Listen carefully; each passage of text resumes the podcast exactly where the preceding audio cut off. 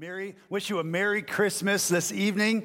We are here to celebrate something remarkable, and I want to welcome all of our campuses as well as our online viewers. I know we have a lot of people tuning in online, and uh, so glad that you decided to join us to celebrate the reason for the season. Perhaps maybe later this evening or maybe tomorrow, you're going to be exchanging gifts uh, to remind each other of God's love for you and your love for other people. Um, perhaps you're giving your gifts to your kids. My kids asked for something pretty big this year. Uh, my kids asked for a, they said that nothing would make them happier than a PS5. So I decided, as a good dad, that I would get them nothing. Some of you are going to take a little bit longer to get that joke. Nothing would make them happier than a PS5.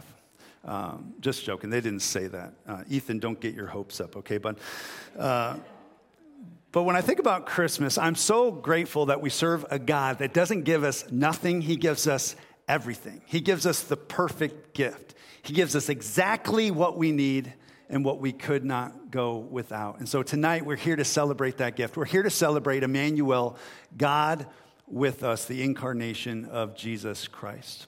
Now, if you could imagine with me for a moment at all of our locations. Imagine if there was an alien, okay? Maybe something more realistic. Imagine if there was a, a, person from an unreached country who came to our country. Someone who didn't know anything about Christmas, and they came to our culture, our country, and they witness what we do around this time of year. Based on what they saw and based on what they experienced, what do you think? What do you think they would think that Christmas is all about? Um, perhaps for that alien or for that person from an unreached country, maybe they would think that Christmas is all about this guy uh, or this guy. Better yet, Pastor Stu. So, those of you who don't know, this is our arcade campus pastor. Very strong resemblance to the big guy, okay? Just saying, it's probably the beard. Uh, but Pastor Stu, shout out to you. Uh, or perhaps that alien or a person from an unreached country, if they went into your house, they would conclude that Christmas must be about trees, right? Because we all got one in the living room trees that are decorated with bulbs and lights and gifts underneath those trees. So that must be what Christmas is all about. Or perhaps if they drove, drove down your street, we have some beautiful houses that are decorated. They might conclude that Christmas is about decorations and, and lights and putting sh- things all over your house and figures all over your yard. That must be what Christmas is all about. If they came to my house, you know what you would conclude? Not even just an alien, but you might conclude that Christmas is all about when you open my refrigerator, Christmas must be about eggnog. Any eggnog fans out there this evening? Yeah, I, I love me some eggnog. I love eggnog. Got to have eggnog this time of year. Or perhaps they might go outside and see kids throwing snowballs and playing in the snow and sledding down hills, and so they might conclude that's what this Christmas season is all about. Uh, or f- for you, maybe tonight you're going to gather as a family, or maybe tomorrow evening you're going to gather as a family around the dinner table, just like this family. Remember this family? Classic, classic movie. And so people might conclude that that's what Christmas is all about, these family gatherings. Perhaps they might even come over to someone's yard and they see this huge manger scene set up in there. We have a beautiful one over in our neighborhood, and you look at it, in the center of that scene is what? It's a baby. You got barn animals all around, and everybody's looking.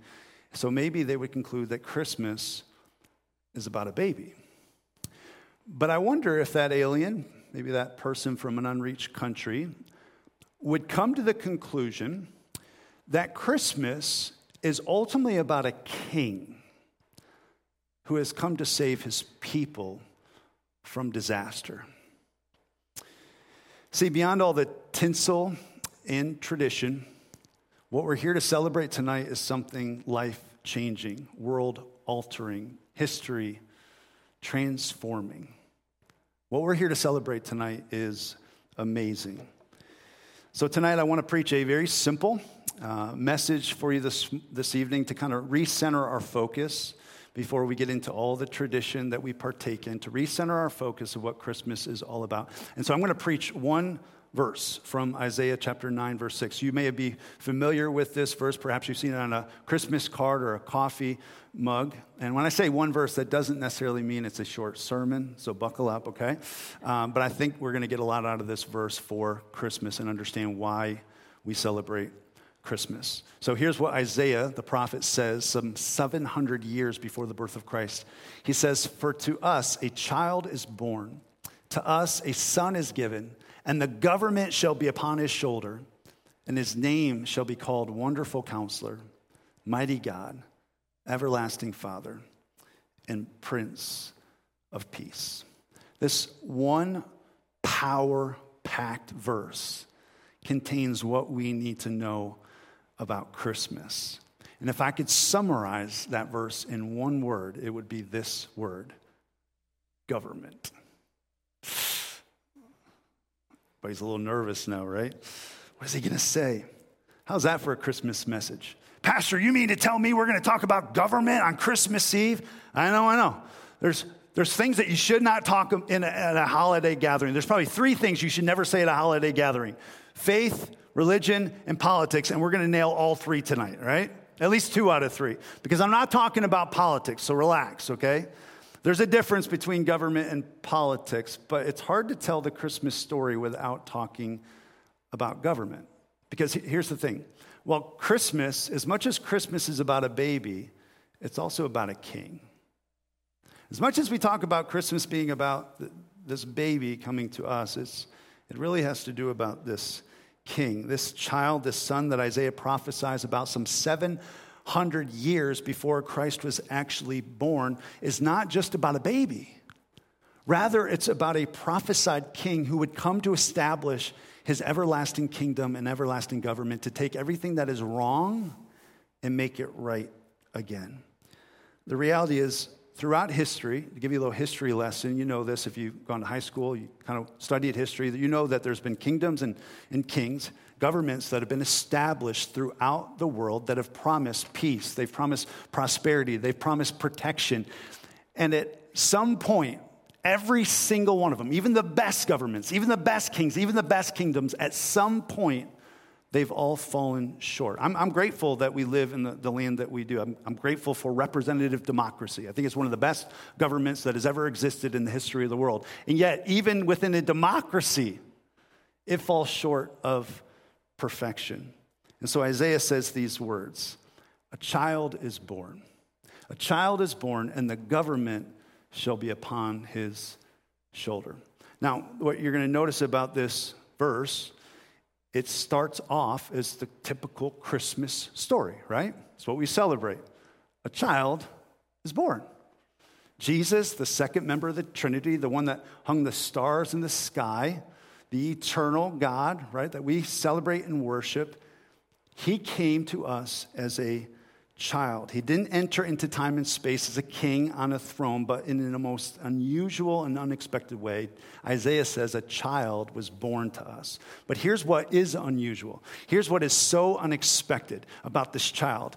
What he says is the government shall be upon his shoulder. The government shall be upon his shoulder. Many babies, if you think about it, have been born throughout human history, and many babies have eventually become kings or presidents or leaders. But this is the first baby who actually was born a king. And the reason why he was born a king was to save his people from something terrible, to literally, literally carry the weight of the world on his shoulder. Church, that's what Christmas is all about. Christmas is about a king who has come to save his people. Christmas is about a king that has come to bear the burden of their sin. Christmas is about a king who has come to establish his everlasting government and everlasting rule. Now, let me tell you why this is important to you. Okay? Let me tell you why this is very, very important for your life. When Isaiah prophesies about this newborn king and this upcoming government or ruling authority, he's not just referring to a government that's, that's designed to rule the masses, which is true. He's also talking about a governing, ruling, reigning authority of our own hearts as individuals. Or if I, if I could put it this way, God gives us a king to govern our lives. And there's two paths here. For those of you who know Jesus, love Jesus, serve Jesus, worship Jesus, you have a king, and his name is Jesus. And so you worship King Jesus. And there are some people here today, maybe listening online to this message, who haven't come into a relationship with Jesus yet. Uh, you've heard about Christianity, you've heard about Jesus, you've kind of read some verses in the Bible, but you have not yet surrendered to Him. You like the idea of Savior Jesus, but He's also Lord and Savior. He's the master of our, and you haven't entered into that relationship with Him. And there's a lot, of, the reality is there's a lot of different things that can govern our lives. There's a lot of different things that we can pursue. But if you have not bowed your knee to King Jesus, here's who you have on the throne King Self. And every single one of us, especially those of you who know Jesus, you know who's the better king, and you know how King Self leads to loneliness and exhaustion and despair. And so don't miss this. The central question that you and I need to wrestle with this evening is who's going to be king? Who's going to be king? And who is most qualified to rule your life? In Isaiah, 700 years before the birth of Christ, a long, long time ago, is going to try to convince us tonight that the answer to that question is not you. And he's going to do so by giving you four names, four phrases that we've just read this evening. Uh, four bullet points on this king's resume to say he's a better king than you. He's more qualified to rule your life. And what's interesting about these four phrases that we're going to talk about tonight, the remainder of our time together, there's a human side to the name, a, a, kind of a human side to his name that we can all relate to because we know what he's talking about. And then there's a divine side that is wholly other than us that we know that we can't live up to, but we absolutely long for. And the, the first picture that Isaiah gives to us of this king is number one, a wonderful counselor. A wonderful counselor. Um, if you think about it, governments typically rise and fall on the quality of their leadership. They rise and fall on the counsel or the decision making of their government. And if there was one nation that knew this full well, it was the nation of Israel. Uh, they had good kings and they had bad kings. And the bad kings were really, really bad. The bad kings actually led their people into captivity, into slavery. And so Isaiah is giving these people a picture of a better king, a good and godly king that they can put their hope in. And he says his name will be called Wonderful Counselor. Wonderful counselor. Now, on the human side, what is a counselor? We know what a counselor is. If you have issues that you need to work through, you need to, someone to talk to and listen, you go to a counselor because a counselor is going to give you correction. A counselor is going to give you wisdom. A counselor is going to give you guidance. In fact, a good counselor, what a counselor is going to do is listen to your story first, get to know who you are before providing counsel to you. They get to know you. What better counselor do we have than Jesus, who knows literally the number of hairs on your head, or for some of you, the lack thereof, right? I know I'm, I'm balding too, I can I relate. But he knows everything about us. In fact, Hebrews even tells us that we have a high priest, we have a Savior who is able to sympathize with our very weaknesses. It says that we have a Savior who is tempted in every way that we are and yet was without sin. He went through the same trials and temptation that we went through and didn't falter or fall. And so He's able to step into our time of need and trouble and temptation and to help us.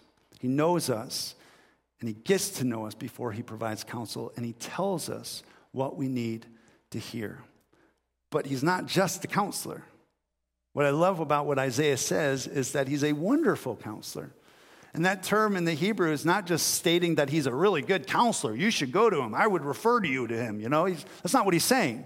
He's not saying he's a really good counselor. He's not saying he's a really nice counselor. When Isaiah uses this term wonderful, he's stating a point that the God we serve does wonder and awe in our life that causes us to step back and say, this guy, this, this God is different.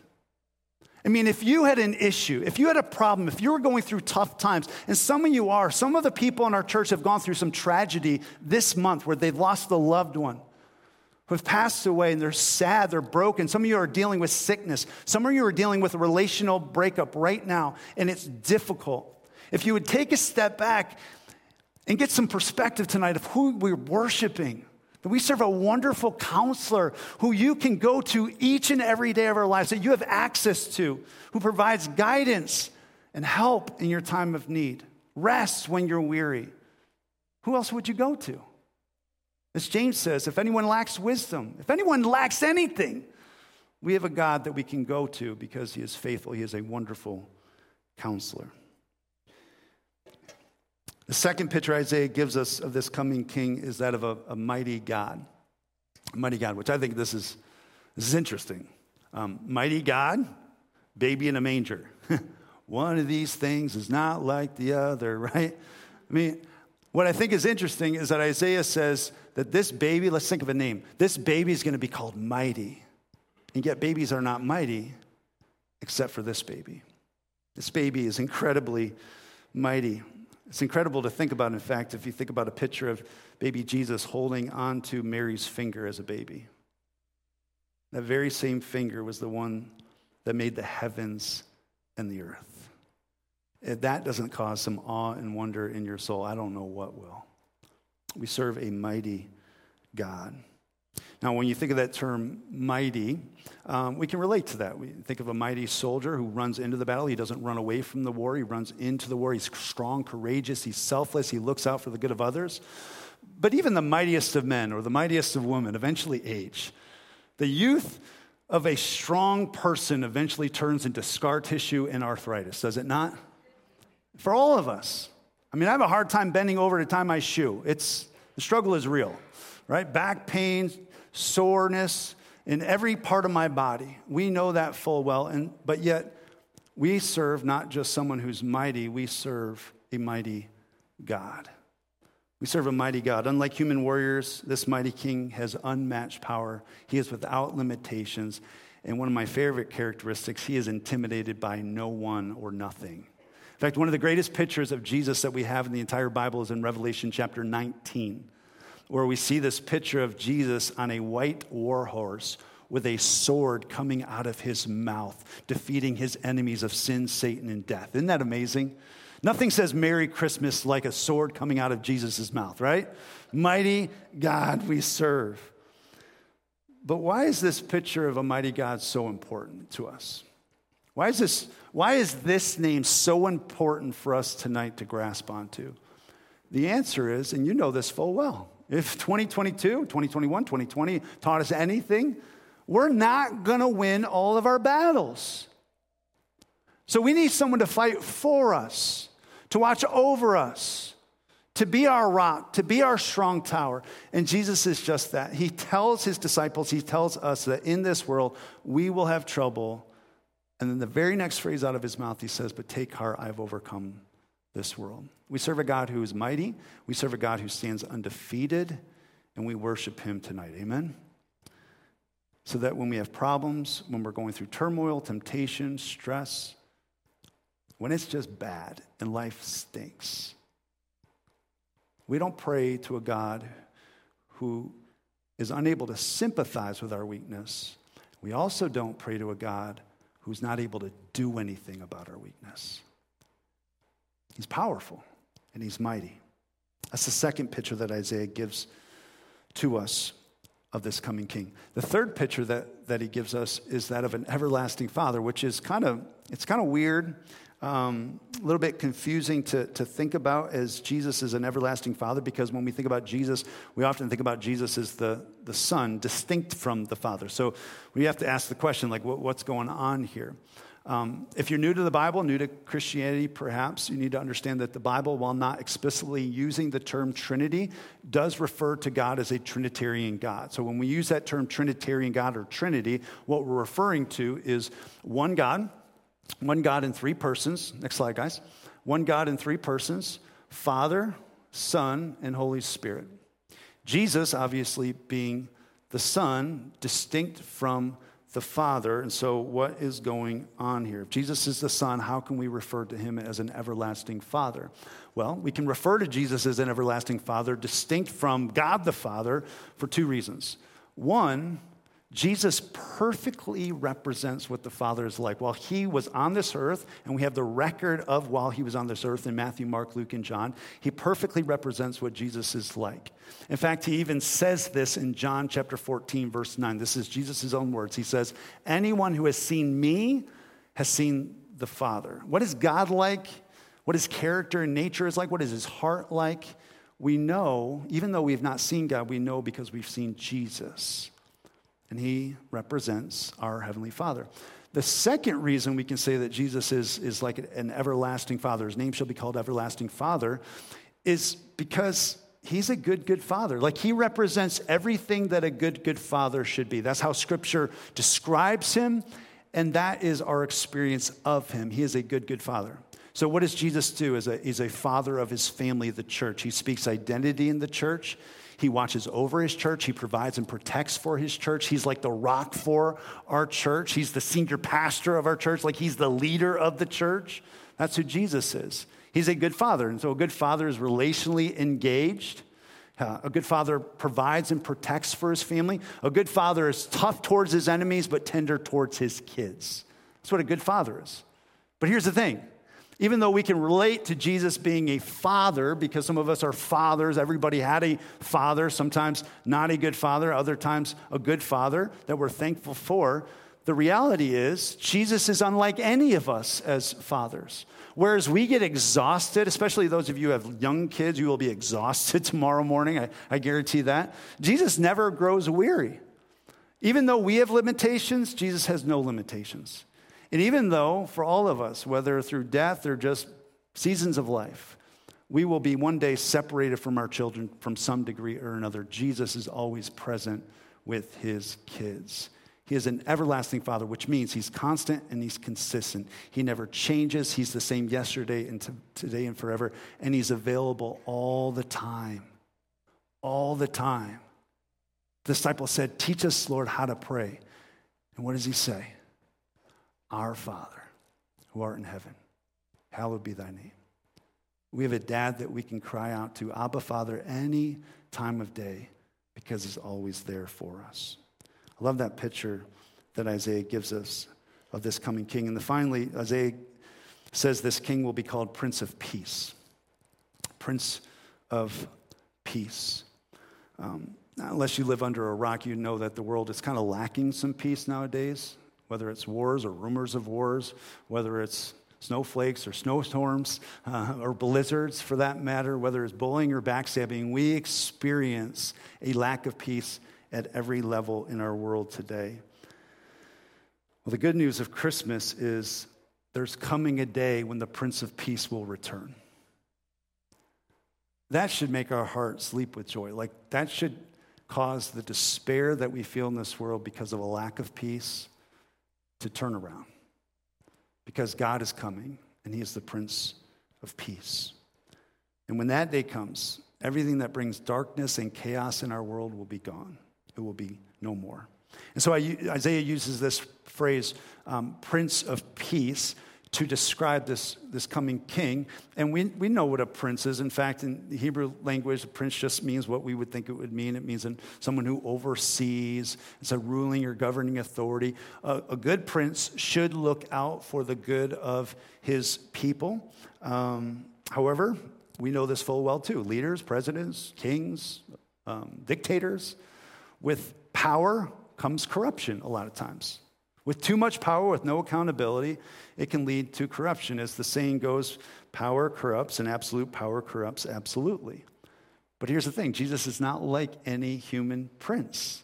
He is not stained by sin, he is not corrupted by sin, but he leads with a perfect, peaceful heart.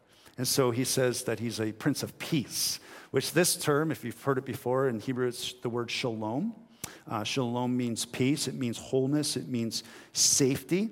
And so while Jesus holds all power and authority, literally there's no other higher ranking official. He is the King of Kings and Lords of Lord, Lord of Lords. He is not corrupted by sin, and he's able therefore to lead his people into perfect peace. Uh, Jesus even said these words in John chapter 14. I love this verse. It says, Peace I leave with you. He's talking to his disciples. We're a little anxious, right? We get anxious sometimes. And he says, My peace I give to you. Church, we need his peace. Like we absolutely need his peace. And the good news of Christmas, he gives his peace in two incredible ways. At Jesus' first coming, he came to bring peace with God. Number one peace that we need is peace with God. And at Jesus' first coming, that's what he came to provide for us. 2,000 years ago, he came to this earth to die for the sins of the people the sins of the world, because our sins separated us from a perfect and holy God. Let me ask you, what other worldly leader does that? This is our governing authority. This is our ruling, reigning, governing prince of our lives. What other ruling, reigning, governing authority in this world dies for lawbreakers, dies for the people who have literally broken the law that the prince has set up? No one. But yet, this king is different. This prince is different. He literally dies for lawbreakers so that those lawbreakers could be made in right relationship with him once again. It's incredible. It's what um, Paul says in Romans chapter 5, verse 1. The Apostle Paul says, Therefore, since we have been justified by faith, that's expressing who Jesus is. If we confess with our mouth and believe in our heart that God the Father raised Jesus from the dead, we'll be saved. That's what faith is. The outcome of that is we have peace with God through our Lord Jesus Christ. The, the way that we can have peace with God is through Jesus and what he's done for us. So let me recap. At Jesus' first coming, he came to bring peace with God. But at Jesus' second coming, he brings an everlasting peace. What does that mean? That means when Jesus returns, there will be no sin. There will be no more hatred or wars or rumors of wars or hate or fear or panic or worry or political division or, dare I say, family drama. Sorry if you have to endure that this next few days, right? It won't be any of that. When Jesus, the Prince of Peace, comes, he will bring a peace on every single level that we long for. Listen, church, the peace that we long for, the peace that you long for in your life is not going to be found in better circumstances. I'm sorry. It's not going to be found in a bigger bank account, and it's not going to be found in a new election. It's not. The peace that you and I long for will only be found in the presence of one person, and that is the Prince of Peace. So, over 700 years before the birth of Christ, Isaiah echoed these words. He, he prophesied these words. He says, For unto us a child is born, to us a son is given, and the government shall be upon his shoulder, and he shall be called Wonderful Counselor, Almighty God, Everlasting Father, and Prince of Peace. That's what Christmas is all about. It's an incredible thing that we celebrate tonight. The God who made man became a man in order to save men. The God who had all power and authority emptied himself of what he rightly deserved to be born in a trough, in a manger, so that he could save his people from his sin. We serve a God who is a wonderful counselor, Almighty God, everlasting Father, and Prince of Peace, who came to bear the weight of the world on his shoulders. So, more than just a baby, here's what Christmas is all about Christmas is about a king. But the question still remains is he your king? Is he your king? You know, for many years of my life, almost two decades of my life, I decided that the best king for my life was King Self. And I made decisions so that I could be in control and be prideful. And all it led me to be was messed up, stressed out, strung up. It was just, it was a, it was a wreck. I made much of me, little of others, was so full of pride, and didn't want to have anything to do with God. But when I finally surrendered to Jesus and bowed my knee to King Jesus, he has led me like a good king ever since. He's a good king. And so it's either King Jesus or King Self. But here's the thing there's, there's not room for, for two people on the throne. So the question that I have for you is if Jesus really is the king, am I the best person to rule my life? Like, if he really is king, you and I need to ask ourselves Am I, am I the most qualified to rule my life? Isaiah says, No, you're not. You're not the most qualified. So, the invitation is um, simple tonight. If you know Jesus as your Lord and Savior, honor him as such. Not just tonight and not just Sunday, not just next Sunday, not, the, not just January 1st, Hopefully, all of you will be here at church and you'll have perfect attendance for 2023. But, but every day, like honor him as such. Respond to this message Worship him. Walk in obedience to his word. Follow his ways and honor him as your king. Live in the joy of your salvation every single day. Honor him as your king. If you haven't acknowledged uh, Jesus as your king, here's the invitation for you respond to this message of grace. Receive his offer tonight through faith that you would cry out to him, recognizing that your sin separates you from a perfect and holy God. That you, through faith, would cry out to him and ask him to forgive you of your sin, to be filled with his Holy Spirit, to walk in obedience, to get into his word, and to follow his ways. I promise you, if you're looking for a good king, you won't find anyone better. I've been following this king for 26 years now, and he has led like a good king ever since. He is worthy of our worship, and he's worthy of our adoration. Amen? And uh, maybe for some here in this room, or perhaps at all, all of our locations, or someone watching online, God is calling out to you tonight to receive him as your king. He's drawing your heart, he's tugging you. You don't even know why you came here tonight. Someone dragged you here because you wouldn't get fed otherwise, or you'd be left out of a will, maybe. I don't know. But they got you here, and you're hearing this message of hope. You're hearing this message of grace that God loves you, He died for you, He sent His Son to pay a penalty that you deserve because of your sin. That's why Jesus died on the cross. He literally takes the wrath of God so that you don't have to. And if you would confess with your mouth that Jesus Christ is Lord, and believing in your heart that God the Father raised him from the dead, proving his power over sin and death, defeating our greatest enemy, which is the very thing that separated us from God. So that when we stand before a perfect and holy God at the end of our lives, we will be declared, as Paul says, justified, free, forgiven, pure, holy, not because of what we've done, but because of a wonderful counselor, mighty God everlasting Father and Prince of Peace. If you haven't received him, this is your time to do that.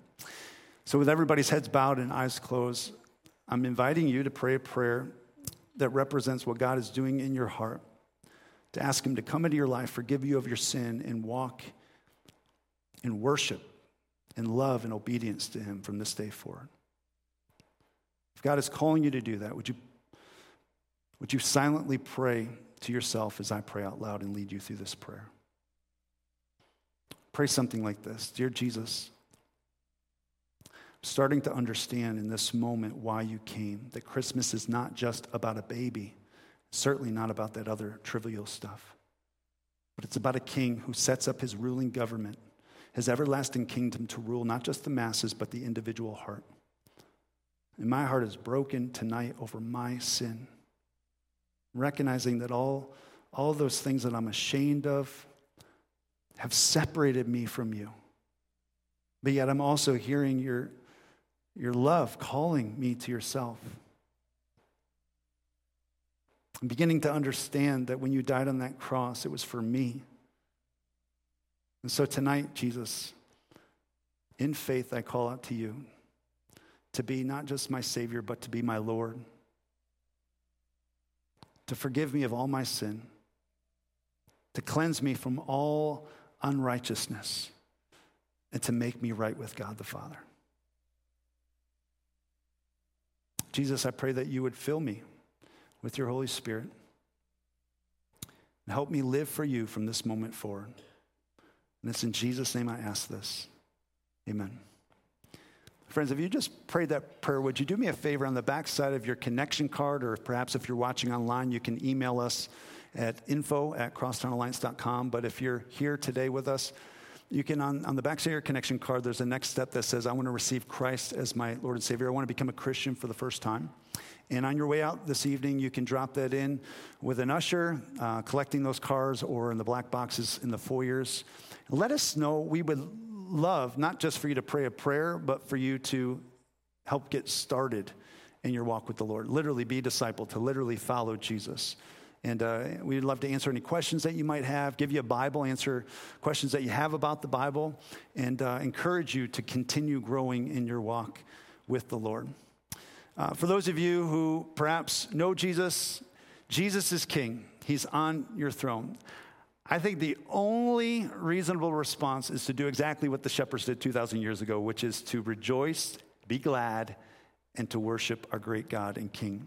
And so, with everybody at all of our campuses, would you please stand? We're going to have a special moment where we light candles and worship Jesus. Our ushers can make their way forward to the front at all of our locations as well as the back, and you guys can meet in the middle. Uh, ushers and people, what they'll do is light the person in the inner aisle.